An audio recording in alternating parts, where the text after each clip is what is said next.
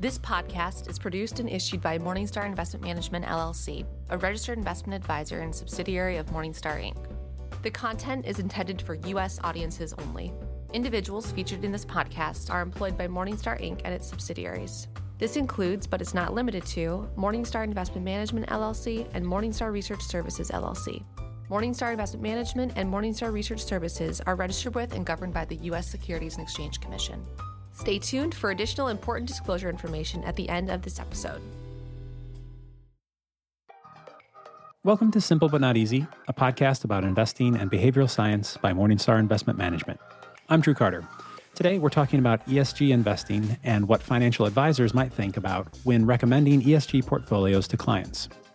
The audio from today's conversation comes from a webinar we hosted recently for our clients, and thus has some slides that come with it. I don't think you need those slides to follow along, but if you want to download them, there will be a link in the episode notes, or you can get a copy by emailing us at simple at morningstar.com. Okay, joining me today on the podcast are Paul Arnold, who is a portfolio manager and the co head of asset allocation strategies at Morningstar Investment Management here in Chicago. Paul also serves as our ESG asset allocation strategy lead and recently wrote a piece and short video about some of the topics we're going to discuss today. Those pieces can be found at mp.morningstar.com. And joining us from London is Dan Kemp. He is the Chief Investment Officer at Morningstar Investment Management Europe Limited, which is an FCA regulated firm. Dan has a long history with sustainable investing and also with managing our ESG portfolios in the European market. And it's my pleasure to welcome them both back to the podcast. Dan, let's start with you. You, as I've said, have a long history with ESG, but for many advisors, this is still a new topic. Would you start by explaining what ESG is and how ESG portfolios might differ from standard ones? So, yes, let's start with thinking about what ESG is and unpacking it a little bit. And you can see a, great description of ESG uh, on the screen in front of you. ESG simply means environmental, social, and governance. Uh, and you'll see there we've unpacked those terms a little bit for you.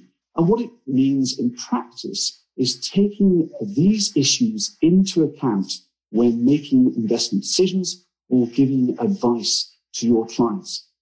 And this is something that many of you will be familiar with. It'll be new to others. It's changed its name many times over the years. When I started uh, in this profession, uh, we called it ethical investing. Other people called it socially responsible investing, sustainable investing. It comes under lots of names, but normally the name people use these days is ESG, and that simply describes uh, the key groups of issues that people think about when investing in this way. And so if we go on to the next slide, uh, we can uh, unpack it even further because really with, with ESG, uh, the investment options for clients tend to come in two main types, uh, which we'll look at in, in, a moment. Now, for many ESG products, they blend these two types of concerns together. Uh, and that's why uh, the, the, diagram in front of you is of a Venn diagram. I seldom do just one thing or the other. Normally people have blended together. And so on the left hand of your screen, uh, you'll see the, the factors that people take into account when thinking about ESG risk.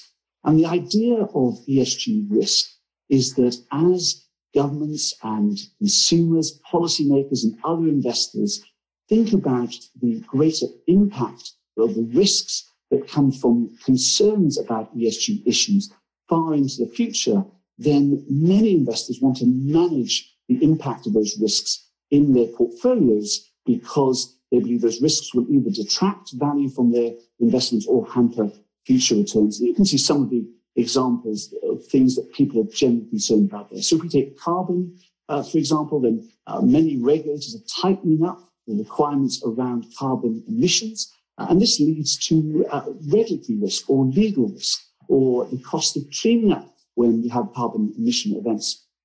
And so it's pretty straightforward to estimate the long-term cost of those risks and apply those to the, valuation of the asset in which you're investing. Clearly, it's probabilistic because these are risks, these are not certainties, but you can build it into your financial models. And because ESG risks tend to focus on the financial aspects, that's why I've, I've grouped them all as being primarily focused on uh, financial risk and the financial part of the investment process.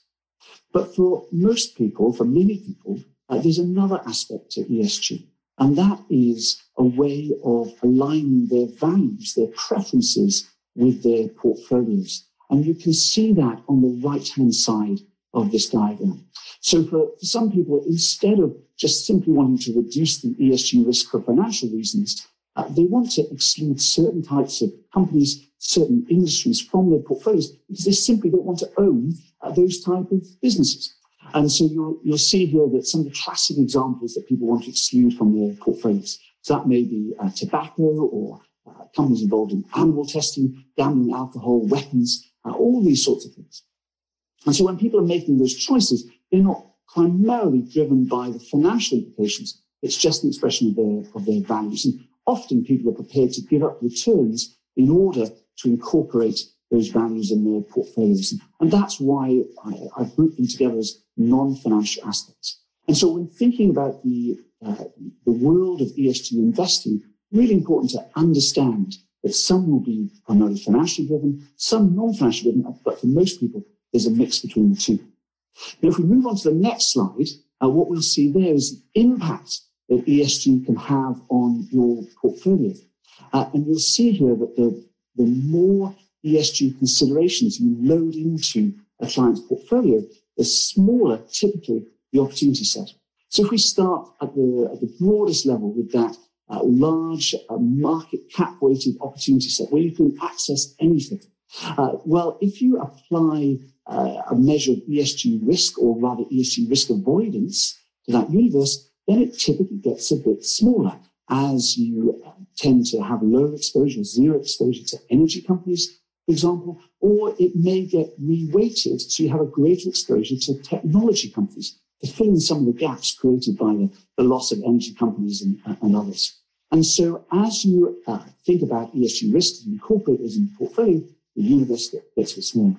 And then if you start incorporating values uh, into the portfolio as well, then it typically gets smaller still as people uh, exclude tobacco companies or, or drinks manufacturers. And so again, the universe can get uh, a, a, little bit smaller, a little bit more constrained. And so the important lesson here is when uh, taking into account the, uh, uh, when, when wanting to incorporate rather ESG criteria into a client's portfolios, it's really important to incorporate the right level of ESG uh, because that's going to help you get the, uh, the maximum opportunity set for your investor. Paul, uh, there are many different types of ESG strategies out there today. When you look at things like risk and return, what are the implications of portfolios that simply consider ESG factors versus portfolios that aim to make a direct impact on some of these issues? you know, one, one of the things that uh, I find when speaking with advisors and clients in general is that, you know, clients rarely come with clear, specific ideas about, um, you know, what they want to invest in. And, and you guys as, as advisors really have, um, you know, that steady hand in terms of educating them and, and talking through their potential investment options. And with something that's really sort of coming off the ground floor, at least here in the US, uh, and that is ESG or sustainable investing, uh, I think clients are even uh, less educated uh, about what options are available to them, what the trade offs are, and, and really if it's uh, appropriate for them. So uh, the first step in our mind is really to assess whether they are interested in a sustainable investing approach in the first place. Uh, we're in the early stages, uh, and I think slide nine has a, a, a little advertisement of a, a, tool that we're working on. And you might have heard us mention it before, but it's, it's now in the final uh, uh beta testing stages to really assess the preference for uh, someone in terms of uh, sustainable investing. And so, one more slide forward, I think we've got a little advertisement here. So the, the idea for this tool to help uh, advisors to really work through this question with their clients of, of are they um, interested in sustainable investing uh, gets at the heart of uh, the trade-offs uh, you know between certain investments their prospective returns their potential impact on the environment and what it means to them as an individual so for example if you've got a really high potentially returning uh, energy company that has very poor uh, and potential negative impacts on the environment, uh, you know, what, how important is that environmental concern relative to that return concern? That's not to state that performance uh, is something you have to give up. We'll touch on that later, but it's meant to assess that importance of the values based component uh, in addition to that financial component and see where investors fall on that spectrum. If, as an advisor, you do find that your client has a preference for ESG, um, you know, I think it's really important that you work with the client to articulate their goals in terms of their values. So we have some clients, uh, and actually, if we go back a slide, I think we can view this uh, in terms of this, this spectrum. Uh, so if we go to slide eight, uh, yeah, this is this is a, a, nice little way to think about it in terms of the the scale of different sustainable options for investors. Some clients are really focused on single specific issues. So if you look all the way to the right of this slide, you'll see something called sustainable sector. And there you're going to get something like, um, you know, a specific fund that invests in renewable energy or water or green real estate, um, food, something, something very specific. Perhaps the investor wants to exclude all energy companies from their portfolio. And as you move left, uh, you get a little bit less focused on individual issues and more focused on the broad incorporation of ESG into the portfolio. Uh, and in those instances, uh, such as our ESG asset allocation portfolios, you're going to get a, a well-rounded solution that incorporates, um, you know, generally a positive screen or a tilt towards higher scoring companies, uh, companies perhaps that have less ESG risk and uh, a better uh, values-based score overall. And you know, I think in the U.S., um, uh, that's sort of the bifurcation is folks that are looking for that uh, enhancement of their overall uh, portfolio in terms of it, the risks related to ESG, while still aiming for uh, specific long-term financial results. And those clients, again, that want something really, really specific. Yeah, that makes sense, Paul. Uh, that, you know, it's not just as simple as whether someone is interested in ESG investing or not, but also figuring out where someone lies on that spectrum and getting more granular about what's important to them. So, Paul, when you think about those differences and with those trade offs in mind, how might advisors who've had that conversation with a client then facilitate matching them with an appropriate ESG portfolio? How is recommending an ESG portfolio different from recommending a standard one?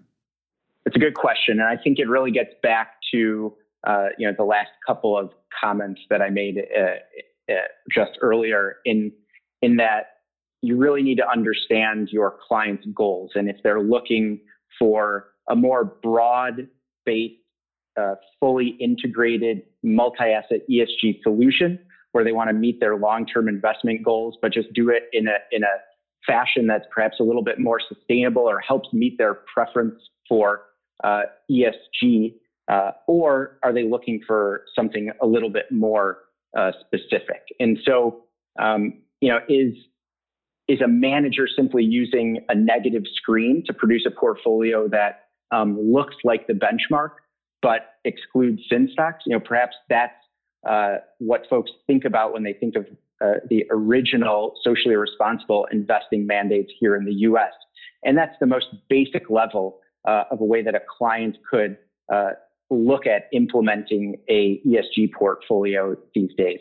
Um, I think more importantly now, uh, most clients at a minimum want to see some sort of um, positive screen. And that's where, um, you know, as the advisor, you want to look for strategies that not only exclude certain areas, but invest in companies in uh, the remaining portion of the total market where those companies are either A, doing something um, more positive as it relates to sustainable investing, or uh, on a relative basis, score better and have lower potential ESG risk uh, than other companies in uh, you know the total broad market.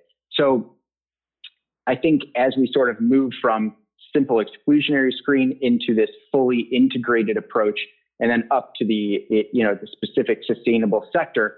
That's where, uh, as an advisor, really understanding those values and um, you know helping to place clients uh, really is important. Um, you know, I think for for many of you folks on this call, you're dealing with uh, clients that are looking to grow their long-term wealth and uh, to do so in a multi-asset approach. Uh, and in that instance, you really want to understand: Are your clients okay with um, not necessarily excluding exposure to all possible ESG risks, but can they get comfortable with um, having a better looking or more sustainable portfolio than a simple benchmark or a standard non ESG uh, approach. And you know, I think the answer that we're seeing is that more clients are comfortable with that once they understand what that means. And I think um, you know that the paper um, that we put out talks a little bit about what's under the hood and what you're sort of uh, getting with a more broad-based ESG incorporated uh, multi-asset approach. Paul, you recently wrote an article on this topic. And again, that article can be found at mp.morningstar.com. In the article, you said that the next step in the process is to fully understand the portfolio that you might consider matching with a client, right? Can you talk about that, please? Yeah, absolutely. Of, of course, in a standard portfolio, the main thing that most clients are concerned with is uh, meeting their long term financial goals. And as you'll see with our mission statement here on slide 10, we are aiming to not only meet the long term financial needs of your clients, but also do it in a way that uh, meets their preference for sustainability or um, you know their, their preference to uh, contribute more positively in that area. And so uh, what we what we did was we we looked into our ESG asset allocation portfolios just to, to help uh, folks understand what it is that you're getting when you invest in a um, ESG incorporated multi-asset uh, set of portfolios. And so if we move ahead to slide uh, 11, I think we can start here. Um, you know, I think first and foremost, any manager that you want to look at should be able to provide you uh, with this level of detail on their underlying holdings. And at Morningstar, of course, we have access to a wonderful set of data and, and we're able to really provide this type of material uh, to help you and your clients understand what you're getting with our ESG portfolios. So, um, you know, this is just one example of uh, what your investors might be getting in a fully incorporated ESG approach. So you can see the first and foremost, uh, we use a measure of ESG risk, uh, and this is through our partners with Sustainalytics and also Morningstar uh, Incorporated uh, data. And you can see on the right hand side of this chart, the red bars, which represent our uh, most equity heavy ESG portfolio, have lower exposure than the gray bars in terms of severe and high ESG risk. And why we why this is important is essentially we've shifted the distribution uh, towards less risky uh, holdings. And so it's not as though uh, we're claiming to provide a portfolio that um, has inoculated itself fully against any given ESG risk or um, every single specific company in any controversial area. But what it does is it's providing a better ESG risk profile. And hopefully, um, you know, that can translate both to um, potential risk reduction as well as an enhanced um, score in terms of the ESG risk profile for clients that are uh, where, where, that is important. And moving forward a slide, uh, we also show a reduced exposure to extreme controversies. So, you know, think about uh, Volkswagen, uh, the emission scandal, or, or you know, when when big Enron, when big um, you know controversies occur, is our portfolio exposed uh, potentially to those? And what you can see is it's even more pronounced here in terms of this distribution. The red bars uh, with severe, high, and um, significant uh, are all lower than a non ESG basic benchmark, which is just a, a regular stock, bond, cash type benchmark. And so, um, you know, I think it's really important to note that, um, again, our objective is to incorporate this sort of positive tilt towards uh, sustainability. And uh, in a multi-asset approach, sure, you are going to have some risk, but w- what we're doing is uh, mitigating that risk. Uh, another way to look at a portfolio would be to uh, understand the type of exposures in terms of product involvement and carbon uh, involvement that your portfolio might have. So if we move one slide further, we've got an example again with our most equity heavy uh, ESG asset allocation portfolio. And what we're showing here is carbon, uh, various uh, sub industries within carbon product involvement. Uh, so you can see fossil fuels, thermal coal, oil and gas product and services, oil and gas exploration. And again, the red bars represent our uh, fully integrated ESG portfolio approach, and the gray bar represents that basic benchmark. And again, um, you can see uh, we're not aiming to exclude these unilaterally, but we are aiming to give you that um, a more sustainable pro- portfolio, and again, a portfolio that has lower exposure to these areas. And so I think that's really what you want to look for in a portfolio as an advisor is um, if these things are important to your client, if they want this more positive screen, potential risk reduction, potential for a higher sustainability score, um, then this broad multi-asset uh, ESG incorporated approach uh, should hopefully make sense for you and your client. Uh, if your client has this um, you know, explicit belief that all energy companies are bad and they don't want to provide any capital to those companies, then this approach is not a great approach. And you're going to want to think about looking at some more targeted, specific uh, individual portfolios or um, you know sector portfolios to sort of meet those specific needs for those clients. So it is sort of that dichotomy between really focused values and more broad uh, preference for sustainability that's important to sift through uh, during your due diligence process. Paul, what does an advisor have to do to get detailed information on a given fund or strategy? So, we would expect uh, any asset manager that claims to have some sort of a uh, an ESG integration level to be able to provide you with uh, their you know, the same set of statistics that we've provided you.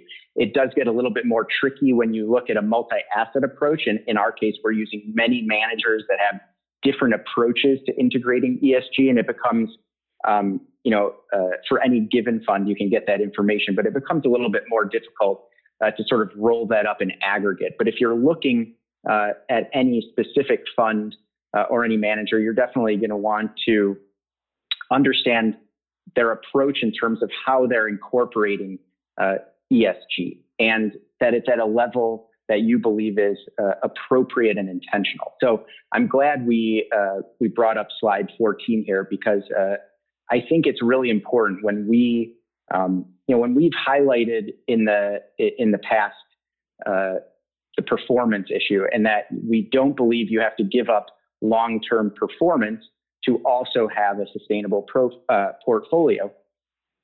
It's really important that when you're doing due diligence, uh, you are focused on this dual mandate. Uh, when you, as an advisor, are doing due diligence on a regular fund, you know, uh, what does the team look like? Do they have the proper investment resources? Do we expect them to provide outperformance in the future? Standard, you know, standard questions.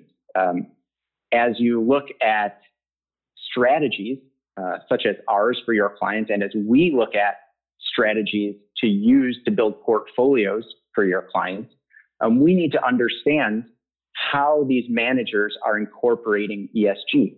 Um, you know, we have uh, we have seen a lot of investment managers use the words uh, sustainability and ESG in their pitch, um, and quite frankly, a lot of it is greenwashing uh, these days. It's it's uh, it's cool. It's in it's in fashion. It's in vogue to um, say that you've been running ESG portfolios. You've always thought about ESG. It's always been a part of your process. Um, but really, you want to drill down and understand um, what are you getting with that portfolio? And is the manager doing what they say they're doing? You know, we back that up with some statistics for our portfolio. And any manager that you look at should be able to uh, help walk you through how they incorporate it uh, into their into their process. Um, one of the additional steps that we use when building multi-asset portfolios in this in this slide that you're seeing, this is our regular 12-step um, multi-asset portfolio process. But uh, where a lot of the value that we add with our ESG asset allocation portfolio series comes in uh, is with the manager selection piece. Uh, we have a separate scoring mechanism to assess the commitment level of a manager towards ESG and help understand how they're incorporating it into the portfolio.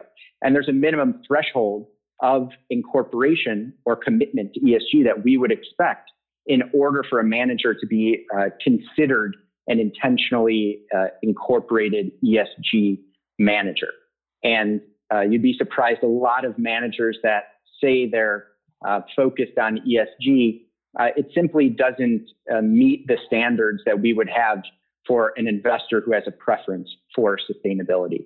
Um, one other uh, interesting part of the process for us, since we're on this slide, I'll take the liberty to uh, uh, expand on it a little bit, is uh, on risk and return consideration. So when we talk about portfolio development, uh, we talk about uh, the investments that we're selecting with, in terms of manager selection. But uh, when you are looking at asset allocation, and as you know, we follow a valuation driven approach, the investments that you uh, get once you sift through the uh, ESG consideration do not look the exact same as those that um, you might get without an ESG lens uh, sort of on top of it. So I think, uh, not to steal Dan's thunder in any way, but the United Kingdom is a great example of a country that has, uh, in our view, actually a pretty uh, positive or attractive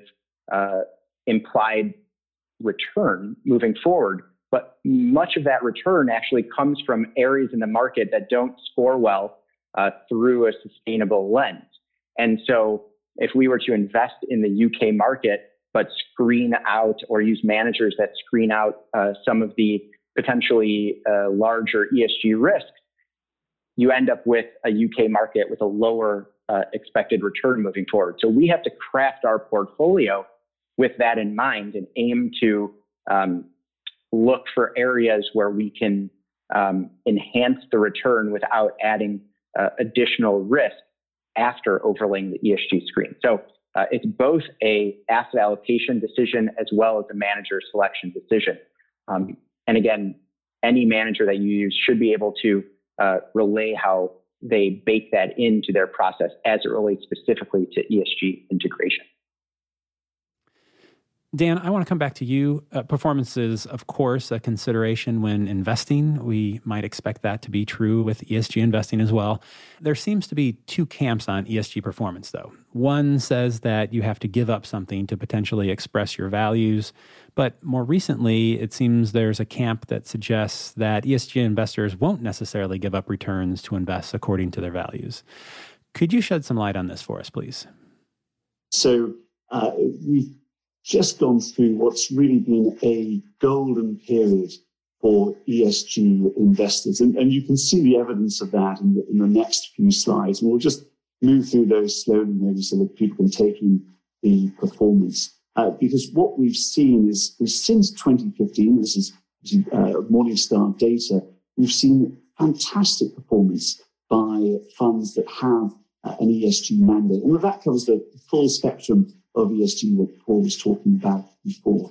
And uh, so the, the evidence that's coming out of this work is that you don't have to uh, give up returns uh, in order to uh, incorporate your values and ESG risk into your uh, into your portfolio. But of course, in reality, as with everything in investment, it's a little more complicated than just that basic conclusion.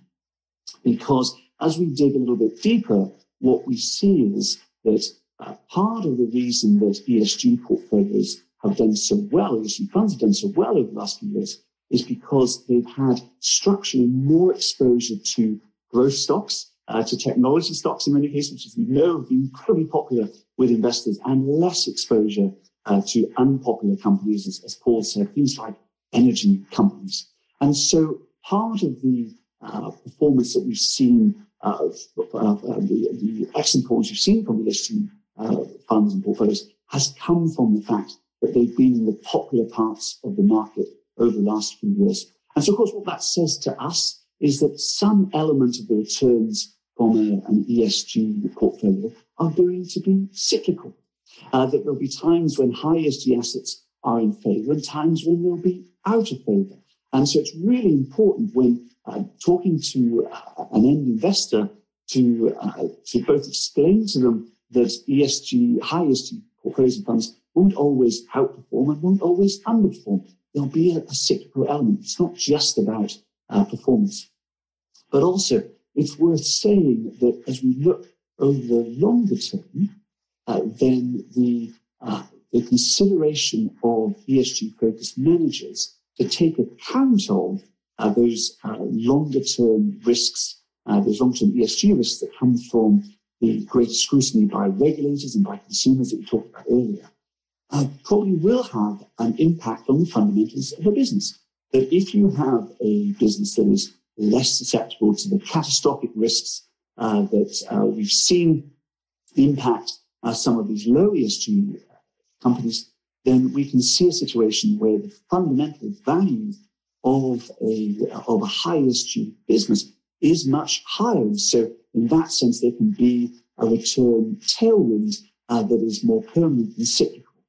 But of course, it's not just having the better fundamental profile, it's what you pay for that better fundamental profile.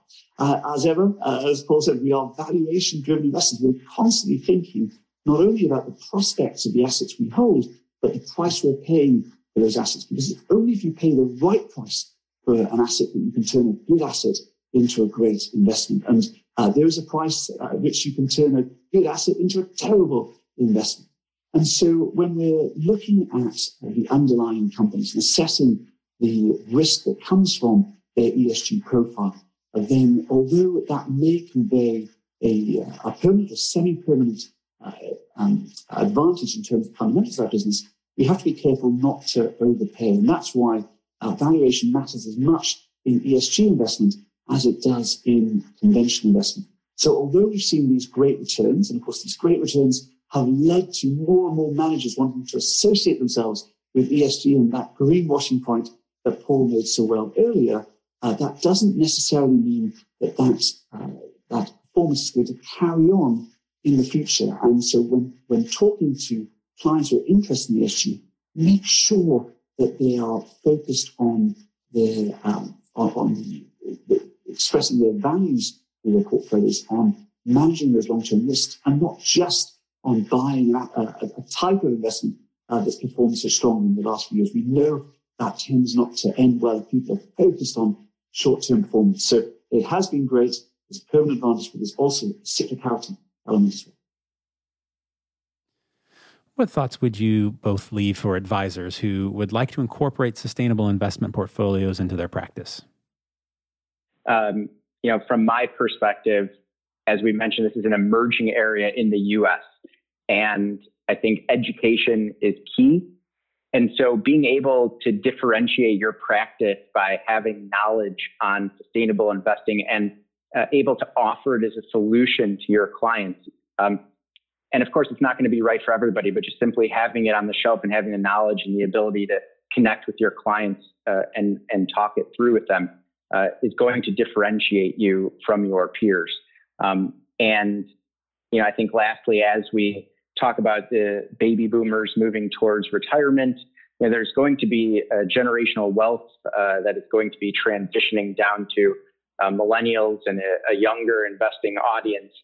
And I think that um, sustainable investing is certainly something that is uh, more important to many folks uh, that are just joining the ranks of uh, in the investing ranks uh, and could help retain assets as general generational wealth uh, is transferred uh, down to younger folks. So uh, just something to keep in mind from my perspective. Uh, and Paul, I, I just add there that, uh, that the benefit of the deepening relationship that can come from talking about ESG. And this may seem a little counterintuitive. Uh, so much of an advisor's time, as, as you guys all know, uh, much better than I do, is spent really focusing on the, the, the hard details of uh, income, expenditure, investment returns, and, and future uh, future plans and, and, and the taxation around that. But just by bringing up the ESG question, uh, the subject of values, uh, the, the broader question of what people want to achieve with their money rather than just their goals, can really enrich that relationship because it's generally so much more interesting for people to talk about uh, their, their interests, their values, uh, their impact on society and the environment potentially. If that's, if that's something that, that is, um, is important to them, uh, than just to, to talk about the financial aspects of, of their life. And, and so by asking the questions, which can seem really uncomfortable, I know to, uh, to a lot of financial advisors, but we find that advisors that do ask that question, that do draw out those values uh, from their from their clients, even if they never get incorporated in a portfolio. Uh, just being able to broaden out that conversation uh, can have a really positive impact on the relationship. We'll leave it there. Uh, my thanks again to Dan Kemp and Paul Arnold for sharing their thoughts on ESG investing. And thanks to you too for listening today. Visit mp.morningstar.com to read Paul's article, as mentioned before, as well as many other insights. Thanks again for listening to Simple But Not Easy. I'm Drew Carter. Bye for now.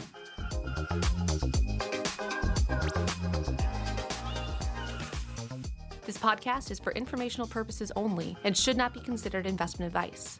Opinions expressed are as of the date of publication. Such opinions are subject to change. No Morningstar entity, including Morningstar Investment Management and Morningstar Research Services, shall be responsible for any trading decisions, damages, or other losses resulting from or related to the content presented. Morningstar makes no representation as of the completeness or accuracy of the information presented. Past performance is not a guarantee of future results. All investments are subject to investment risk, including possible loss of principal. Individuals should seriously consider if an investment is suitable for them by referencing their own financial position, investment objectives, and risk profile before making any investment decision.